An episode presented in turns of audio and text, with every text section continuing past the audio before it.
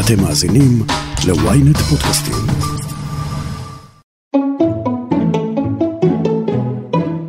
אתמול זה שוב קרה.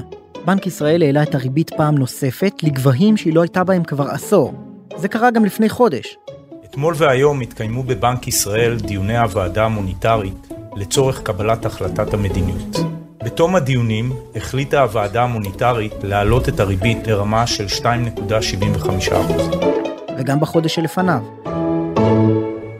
בסך הכל שש העלאות ריבית מאז חודש אפריל. ועדיין, העלאות הריבית האגרסיביות של החודשים האחרונים לא הצליחו לבלום את התייקרות המחירים. התחושה היא שבכל יום אנחנו שומעים על מוצר חדש שיעלה לנו יותר, אם זה מזון, חשמל, מים, דירות, דלק. למה זה קורה? ואיך אפשר בכל זאת להרוויח מהמצב הזה? אני ישי שנרב, וזאת הכותרת.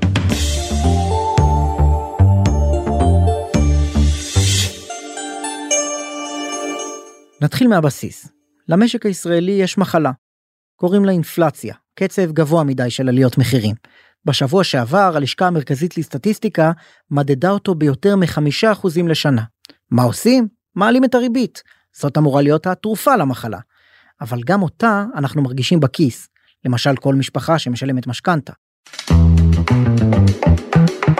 גד ליאור, פרשן הכלכלי של ynet וידיעות אחרונות, איך העלאת הריבית עוזרת אם היא רק מייקרת לנו את ההוצאה. זה נכון שיש בעיה עם הנושא של הריבית, זה נכון שכרגע נגידי הבנקים מנסים להשתמש בשיטה הישנה והטובה או הרעה, איך שרואים את זה מאיזה כיוון, וזה לא כל כך מצליח להם, אבל אה, איך אומרים, יש חוקי טבע ויש פה חוקים פיסקליים ויש חוקים, אה, כן, של תקציב המשפחה, ואם המחירים יעלו עוד ועוד, המשפחה לא תוכל לקנות את מה שהיא רצה לקנות, ואין ספק שניקלע להאטה והמחירים יעלו פחות. אני רוצה לדבר רגע על המשפחה הזאת שהזכרת. התחלנו את שנת 2022 עם ריבית של 0.1 אחוז. עכשיו אנחנו אה, בשלוש ורבע, איך זה משפיע על חיי היום יום של משפחה? קודם כל, אני לא מכיר, אולי אתה מכיר, אני לא מכיר משפחה בישראל שאין לה הלוואות, אני לא מדבר על גברת שרי אריסון, אבל רוב האנשים, הרוב המכריע, יותר מ-90% מתושבי המדינה המבוגרים, יש להם הלוואות. ברגע שצריך לה, להחזיר יותר כסף, זה חלק מהתקציב המשפחתי. עכשיו, ברגע שמחירים עולים, אולי צריך ליטול הלוואה חדשה, לא רק על משכנתה אני מדבר, אבל לא רק משכנתה, הלוואות זה דבר שזה מחיר הכסף, שאנחנו משלמים והריבית עולה ואנשים לא מסתדרים עם מה שיש להם, בעיקר אגב מדינת ישראל היא מדינת אשראי, למה אני מתכוון? אתה בגרמניה או בהולנד לא יכול לבצע קניות בעשרה תשלומים, אני לא מכיר את זה, זה משהו מיוחדי לישראל, אולי יש עוד מדינה או שתיים, מבצעים פה תשלומים ב-12 תשלומים, עכשיו אין להם כרגע את הכסף, זאת אומרת הם קונים כל מיני מוצרים ושירותים בכסף שאין להם, עכשיו כשאין להם הם צריכים לקחת הלוואה. וכשהם לוקחים הלוואה והיא מתייקרת מתייקרת, אז המצב, כמו שאתה שאלת, של המשפחה הוא פחות טוב. ואז אם צריך להוציא פתאום כסף על משהו שכן צריך להוציא, זה יכול להיות חוג לילד, וזה יכול להיות מכנסיים שצריך לקנות uh, לתינוק, אז פתאום אין כסף, או פתאום צריך לחסוך, או פתאום צריך להעביר את המכנסיים מילד לילד וכך הלאה. זה כמובן מצב לא בריא ביותר. אני אומר, המצב הוא לא נורא, בעולם ובארץ הוא לא נורא, אבל הוא עלול להחמיר עם נגידי בנקים ועם ממשלות לא יפעלו כדין. יגידו אה, חלק מהאנשים, ואני כבר שומע קולות כאלה, השיטה הזאת של בנק ישראל להעלות את הריבית פשטה את הרגל. אנחנו רואים את בנק ישראל כבר כמה חודשים מעלה את הריבית בקצב די אה, רצחני, והאינפלציה לא מזיז לה. קודם כל האינפלציה בישראל היא מהנמוכות ביותר בעולם, לא בדקתי בימים האחרונים שוב, אבל היינו במקום שלישי באינפלציה הנמוכה בעולם, יש רק שתי מדינות עם אינפלציה יותר נמוכה, ולכן אה, המצב הוא לא כזה חמור. אבל האזרחים מרגישים, הרי אם למישהו כואב משהו, אז זה לא משנה אם כואב לו חזק או כואב לו חלש, אבל כואב לו. אז אותו דבר כאן, כמובן שעלייה של כחמישה אחוזים, אגב לעומת כעשרה אחוזים ברוב המדינות המפותחות, אה, זאת עלייה אה, כואבת. אם מישהו מוציא עכשיו, אה, נוהג להוציא עשרת אלפים שקל בחודש על המשפחה, והוא מוציא עכשיו חמש מאות שקל יותר, צריך להביא אותם מאיזשהו מקום. ולכן העלאות הריבית כרגע לא כל כל כך מועילות, אבל אין שום ברירה אחרת. ברגע שהריבית תעלה עוד ועוד, כמו שדיברנו על הכאב, ברגע שיקחו עוד הרבה תרופות ועוד זריקות ואולי ניתוח, אז בסוף זה יועיל. מתי זה ייפסק?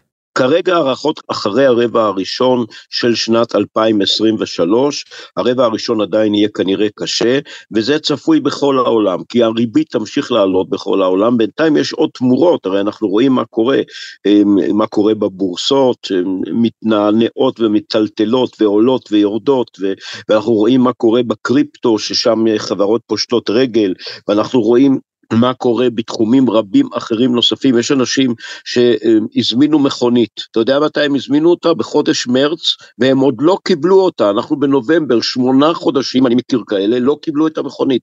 יש חוסר גדול בנושא הזה של אה, כל מיני מוצרים פשוט מאחרים להגיע, זה אגב נוגע להרבה מאוד מוצרים, לא רק מכוניות, זה חשמל, אה, זה ריהוט, זה, יש משבר עולמי שלא היה פה כבר הרבה מאוד שנים, יש אומרים שזה אולי אולי המשבר הכי חמור בהיקף בתחומים השונים הרחבים מאז 1929.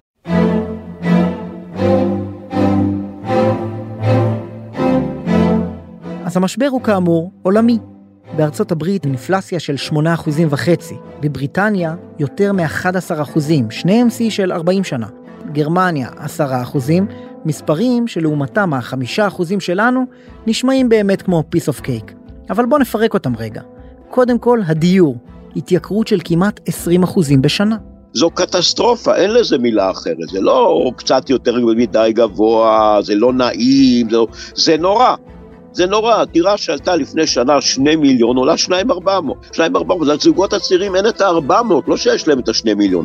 בתוך שנה זה עלה בארבע מאות אלף שקל. בזה צריך לטפל ב... איך אפשר, אפילו לא הייתי אומר באליפות אה, עליונה, צריך לדבר מיד, כשהממשלה נכנסת לתפקידה בשבוע הראשון, צריך לטפל בנושא הזה בנפרד מהתקציב ומחוק ההסדרים, כדי לעצור, לבלום עם תוכניות מהירות של דיור. נכון, מחירי דיור לא מיד יורדים, גם אם מתחילים עכשיו לבנות דירות, הן יהיו מוכנות עוד שנתיים, שלוש או ארבע, אבל יש צעדים שאפשר לעשות, היה בזמנו רעיון, סתם אני אומר שהוא בוטל אחר כך, כל דירות ה-Airbnb לא יושכרו לתיירים ולא לתקופה של יום-יומיים, הם יהפכו לדירות שמותר להשכיר אותן רק לטווח ארוך. אז הנה כבר נושא שכר הדירה שגם הוא מזנק למעלה. עידוד של הממשלה לבנות לשכר דירה, לא כל אחד בן 28 שיש לו נכון ילד אחד כבר ובקושי עבד בחיים, כבר צריך דירה בבעלותו בארבעה חדרים, שישכור דירה אבל ששכר הדירה יהיה נמוך, שיוכל לעמוד בו. הדברים האלה צריכים להיות מטופלים מיד. אני אומר מיד עם הקמת הממשלה. אגב, העלאת ריבית, למה היא גורמת? למה היא גורמת? לאינפלציה. הריבית עלתה היום לשיא של 20 שנה. זה אומר מאות שקלים תוספת לכל משפחה במשכנתה. אנחנו יודעים שאפשר לפתור את זה. אנחנו נעשה מה שצריך, נקים ממשלה יציבה שתוריד את המחירים במדינת ישראל. אבל הנה עומד ראש ממשלה על הקווים, בנימין נתניהו, והבטחות הבחירות שלו היו לקחת את ההפחתה במס הדלק של ליברמן ולהרחיב אותה דרמטית, כלומר לשלוח את היד לכיס של המדינה ולסבסד את ההקפאה בעליות מחירי הדלק והחשמל והמים והארנונה וחינוך חינם מגיל אפס, ובעצם הוא רוצה להגדיל ולהגדיל את הוצאות הממשלה. יש לזה סיכוי אמיתי להילחם באינפלציה, להקטין את עליות המחירים, או שזה קוסמטיקה? תראה, שני דברים בעניין נתניהו. אחד, הוא מבין כלכלה והיה שר אוצר טוב לפני קרוב ל-20 שנה. שתיים, אין כסף.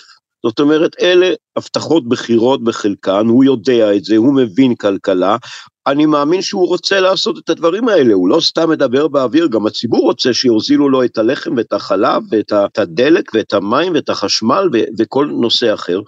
צריך כסף פה, המדינה צריכה לסבסד במקרה כזה את המוצרים הללו, אגב יש מוצרים שלא יכולה להשפיע עליהם, מחירי חשמל בכלל לא בסמכות שלה, יש רשות חשמל שמתכנסת השבוע כדי לדון בכמה יעלה מחיר החשמל החל מחודש ינואר, המדינה יכולה לתת הלוואות לחברת החשמל, כל מיני אה, דברים מהסוג הזה, להתערב במחיר היא לא כל כך יכולה כרגע.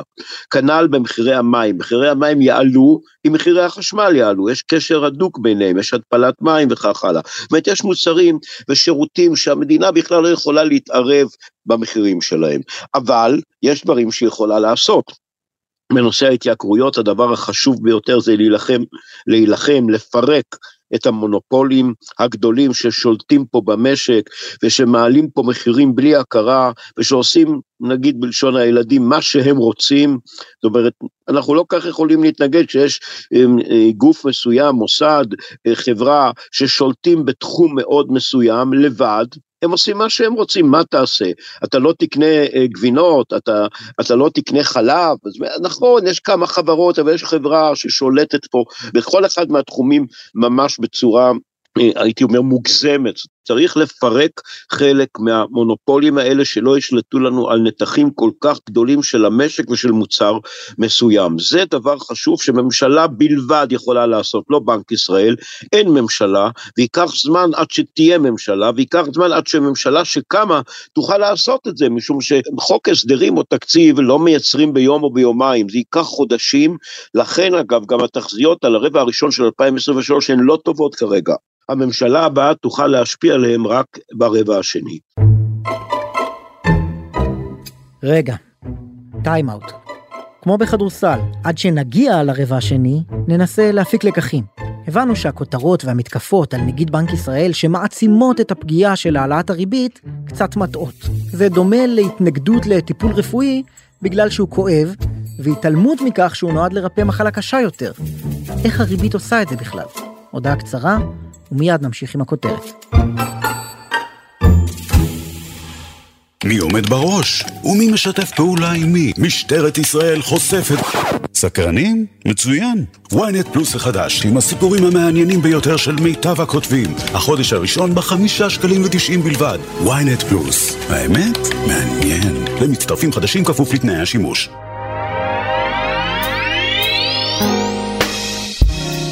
אז אם כל הבעיה היא קצב משוגע של התייקרות מחירים והתחזיות הן שזה יימשך עמוק לתוך השנה הבאה, למה פתאום התחילו לדבר על חשש ממיתון דווקא? הכלכלה דוהרת קדימה. כדי להבין, התפרצנו לאולפן השכן של מנועי הכסף, הפודקאסט של כלכליסט וויינט. אחד המגישים הוא אורי גרינפלד, האסטרטג הראשי של בית ההשקעות פסגות. אז אה, פה באמת נכנסת השאלה מיתון או האטה. זאת שאלה האמת שהיא סמנטית נטו. בנק ישראל רוצה לגרום לנו להוציא פחות כסף, זה בעצם אומר שבנק ישראל גורם להאטה, עוד פעם, זה התפקיד שלו, התפקיד שלו הוא לא נעים, הוא אמור להיות המבוגר האחראי בחדר, אה, וכשהוא גורם להאטה, אם אנחנו נוציא למשל פחות כסף על הליכה למסעדות או אירועי תרבות, אז יכול להיות שנראה פיטורים באזורים האלו. בסופו של דבר, המטרה של בנק ישראל לגרום להאטה ולגרום לעצירה של עליית המחירים, יש לה עלות, והעלות היא אותה האטה. אז אם עוברים מהאטה למיתון, זה בסוף עניין שהוא סמנטי, מה ההבדל? ההבדל הוא בעצם בהאטה. אנחנו בעצם ממשיכים להגדיל את רמת החיים שלנו, אבל בקצב יותר נמוך, במיתון זה בעצם כבר ירידה בתוצאה, ירידה ברמת החיים, וכמובן זה יותר חריף והדברים קורים יותר מהר, האבטלה למשל תעלה הרבה יותר מהר במיתון מאשר בהאטה, אבל כך או כך המטרה של בנק ישראל היא לגרום לעצירה מסוימת בפעילות הכלכלית במשק. הבעיה באינפלציה הוא שהיא תופעה, מה שאנחנו קוראים בכלכלה תופעה מתבדרת, סוג של כדור שלג. למה? אם המחירים עולים, אני כעובד רואה שה... עגלה בסופר מאוד התייקרה לי, החוגים של הילדים התייקרו וכן הלאה וכן הלאה. אני הולך לבוס שלי ואני אומר לו, תקשיב, עולה לי הרבה יותר לחיות, אני רוצה העלאת שכר. הכלכלה, כמו שאמרנו, במצב טוב, הבוס מסתכל הצידה, הוא רואה שאין עובדים היום, קשה להשיג עובדים אה, מיומנים, אומר אין בעיה, ניתן לך העלאת שכר. ברגע שהמפעל או החנות או העסק אה, שאני עובד בו נתן לי העלאת שכר, הרווחים שלו נפגעים, ואז מה שהוא עושה הוא מעלה מחירים. ואז יש לנו עוד אינפלציה, עוד אינפלציה מובילה לעוד העלאות שכר, עוד העלאות שכר מובילות לעוד אינפלציה וחוזר חלילה וחוזר חלילה. אינפלציה היא כדור שלג שבאיזשהו שלב גם הופך להיות מאוד קשה לשלוט עליו. ולכן הפחד של הבנקים המרכזיים היא לאבד שליטה ואז נחזור לאינפלציה אולי דו ספרתית כמו שראינו אה, בשנות ה-70 וה-80 בכל העולם, בישראל אז בכלל הגענו גם לאינפלציה תלת ספרתית גבוהה. ולכן אני חושב שהעלות של אובדן שליטה היא הרבה יותר חמורה. לכל אחד מאיתנו. אם היינו מגיעים למצב כזה, או אם נגיע בטעות למצב כזה, הפגיעה בכלכלה הישראלית, הפגיעה בנו כמשקי בית, תהיה הרבה יותר חמורה, ולכן זה בהחלט לא נעים העלאות הריבית, אבל זה התפקיד של בנק ישראל, בשביל זה הוא פה, והן כרגע לפחות נדרשות. אבל בינתיים אנחנו לא מרגישים את זה ובמהלך אה, חודשי הבחירות אפילו שמענו כל מיני פוליטיקאים שמפלרטטים עם הרעיון של להתערב לבנק ישראל ולהגיד לו אדוני תפסיק להעלות את הריבית יש דרכים אחרות. תראה ברור שלפני בחירות אה, פוליטיקאים יגידו מה שצריך כדי אה, לשפר את הסיכוי שלהם אבל א' רוב הפוליטיקאים היום אה, בישראל מבינים שבנק ישראל צריך להעלות את הריבית אין ברירה וב' אחד הדברים הכי חשובים שיש זה העצמאות של בנק מרכזי.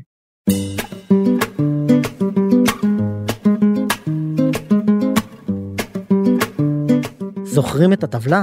נו, של האינפלציה בכל מדינה, זאת שישראל מדורגת בה שלישית מלמטה. אז המדינה שמובילה אותה בבטחה, עם אינפלציה של 85%, היא טורקיה של ארדואן. Bu iktidar faizi artırmayacaktır. Tam aksine biz faizi düşürmeye devam edeceğiz. gelişmiş ülkelerin hiçbiri bu aşamada... הנשיא הטורקי הדיח כבר שלושה נגידי בנק תוך פחות משנתיים. בכל המקרים חטאם היה אחד, הם העלו את הריבית כדי להילחם באינפלציה. ארדואן חולק על הכלכלנים, הוא חושב שהריבית היא, ציטוט, האימא והאבא של כל הרוע. הוא הודיע שלהעלות אותה זאת בגידה, ואפילו עבירה על חוקי האסלאם. התוצאה של כל זה, טורקיה מוליכה את הטבלה העולמית בתחום התייקרות המחירים. טורקיה, דוגמה מעולה, בדיוק. בתחילת שנות האלפיים, מי שזוכר, הממשלה והבנק המרכזי היו בסוג של אה, איזושהי מריבה שאיימה על, על העצמאות של בנק ישראל, ומה שראינו אז, ראינו בעצם את הכלכלה הישראלית נכנסת לברוך מאוד גדול, אינפלציה דו-ספרתית גבוהה, דולר שקפץ אז לחמש, אה, חמש שקל לדולר, אה, ממש פחד מאובדן שליטה, וזה לא רק בישראל, בכל מקום בעולם שהממשלה התחילה להתערב לבנק המרכזי במה שהוא יוצא, בדרך כלל זה הוביל למשבר מאוד חריף, כי בעצם המשמעות היא אובדן אמון של המשקיעים, אובדן אמון של הצרכנים, והגוף שולט על כמות הכסף ועל הריבית במשק. אז uh, אני חושב שרוב הפוליטיקאים, גם אלה שהתבטאו כפי שהם התבטאו, מבינים א', שהדבר האחרון שצריך לעשות זה להתערב לבנק ישראל בהחלטות, ושגם ההחלטות שלו הן בסופו של דבר כרגע לפחות נכונות. מי מרוויח מהעלאת הריבית בכל זאת?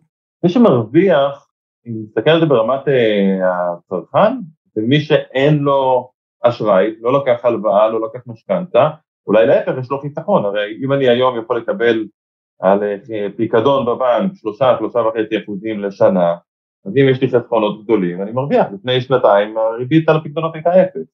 אז איך המאזין הממוצע שלנו, שאולי יש לו משכנתה והיא עכשיו הולכת להתייקר, וכל המחירים מתייקרים אה, מסביב של מזון ושירותים ומוצרי צריכה, והוא שומע שעולה הריבית והוא אומר עוד מכה. איך הוא יכול להפוך את המכה הזאת להזדמנות? אז בישראל, אנחנו יודעים, לפי הנתונים שמתפרסמים כל הזמן, יש המון כסף שפשוט שוכב בעו"ש. וזה תוצאה של באמת שנים של ריבית אפסית. ריבית אפסית שכנעה אנשים מה אני צריך לשים כסף בפיקדון ולקבל 0.001% לשנה, פשוט שהכסף ישכב בעו"ש שהוא לפחות נזיל ואני יכול לעשות איתו משהו אם אני רוצה פתאום.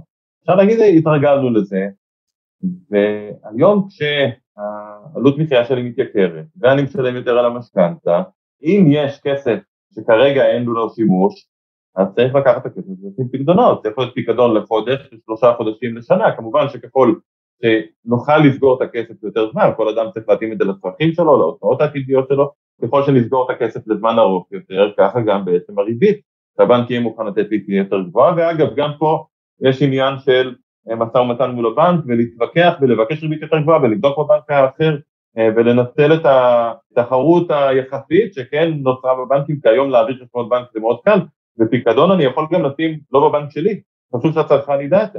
אז בכן כסף פנוי שאולי עוד יש, אה, כדאי לנצל את העלאות הריבית ולפחות ליהנות מאיזושהי תשואה על הנזילות שיש. אופציה נוספת להרוויח מהעלאת הריבית זה לפתוח בנק, נכון? אה, כן, זה קצת פחות יותר מסובך. אבל הבנקים הם המרוויחים הגדולים, בכסף גדול. תראה, בתחילת התהליך ראינו גם בארץ, גם בעולם, באמת שהבנקים לא מיהרו, נקרא לזה, לאמץ את העלאות הריבית על הריביות על הפקדונות. אה, ואז מה שקרה זה שבעצם הרווח שלהם אה, השתפר. היום אנחנו כבר כן רואים את הבנקים, כן העלו את הריבית על הפקדונות, ראיתי אתמול מספרים בין שלושה לשלושה וחצי אחוזים ריבית על פיקדון לשנה, תלוי כמובן באיזה בנק, יש בבנקים שיותר אפילו יותר מזה, אז כן, בסופו של דבר, הדבר הזה השתרשר לצרכן, ככל שהריביות במשק יותר גבוהות, ככה גם הפער בין הריבית שהבנק נותן על פיקדון לריבית שהוא לוקח על אשראי, הפער הזה הרבה פעמים הולך וגדל, והרווחיות של הבנקים משתפרת. אז כן, מי שיכול להקים בנק מאוד מהר, אולי זה הזדמנות טובה. אורי גרינפלד, מנועי הכסף, פסגות, תודה רבה. תודה רבה. גד ליאור בחזרה אליך. ההמלצה לפתוח חשבון פיקדון קשורה להנחת יסוד, לתחזית, שהריבית הגבוהה תישאר איתנו עוד חודשים ארוכים. זה אומר שגם המחירים ימשיכו להתייקר כל התקופה הזאת. ובשבועות האחרונים גובר החשש מזליגה של ההתייקרות גם לענף השירותים. מה זה אומר? צריך להבין, יש שני סוגים שאנשים רוכשים. הם רוכשים שירותים, חשמל זה שירות, אוטובוס זה שירות, הם לא קונים את האוטובוס, הם נוסעים בו. ולקנות אה, שולחן או לקנות מחשב זה מוצר שאתה קונה.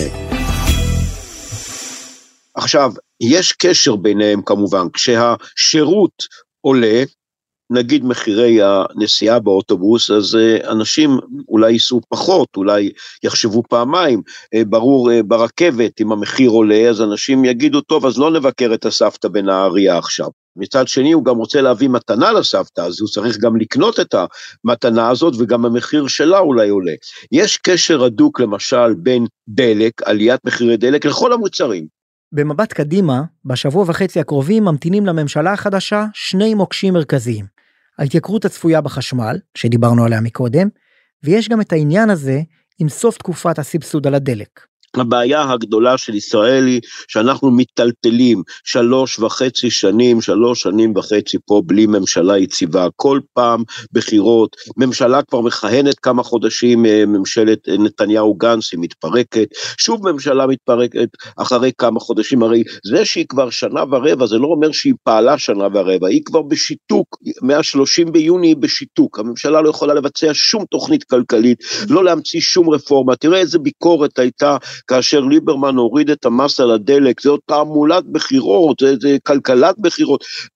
היה צריך לבצע את המהלך הזה, נכון, זה נעשה יום לפני פיזור הכנסת, אותה החלטה להוריד את המס על הדלק, בשיעור אה, אה, ניכר אפשר לומר, תחילה בחצי שקל, אחר כך בשקל שלם, עכשיו זה אגב אמור להיגמר בשלושים בחודש, אין ממשלה שתמשיך את זה, אני לא רואה את מר ליברמן נרתם אה, להמשיך ולהיאבק עם מועצת המשפטית לממשלה, להמשיך להוריד את המס על הדלק, וזה עיקור אגב, אם הדלק יתייקר בשקל בערך, ב-1 בדצמבר, זו אה, מכה קשה לכל הציבור, לתעשייה, לכולם, כאשר כרגע אין ממשלה מכהנת שיכולה לטפל בנושא הזה ובנושאים רבים אחרים, ולכן צריך להקים מהר מאוד ממשלה, כבר לא חשוב מה הרכבה, להקים ממשלה ולהתחיל לפעול בנושא הכלכלי. גד ליאו, תודה רבה. תודה רבה. עד כאן הכותרת להפעם. אתם מוזמנים לעקוב אחרינו בוויינט רדיו, באפליקציה בנייד וגם ברכב או איפה שאתם שומעים את הפודקאסטים שלכם. אם זה קורה באפל או בספוטיפיי, אתם מוזמנים גם לדרג אותנו ולהאזין לפרק נוסף שלנו על תופעות הלוואי של העלאת הריבית. חפשו את הפרק הרווח הכפול של הבנקים. עורך הפודקאסטים הוא רון טוביה, בצוות שרון קידון, יואב רבינוביץ', אלי שמעוני וגיא סלם. אני ישי שנרב, ניפגש בהעלאת הריבית הבאה.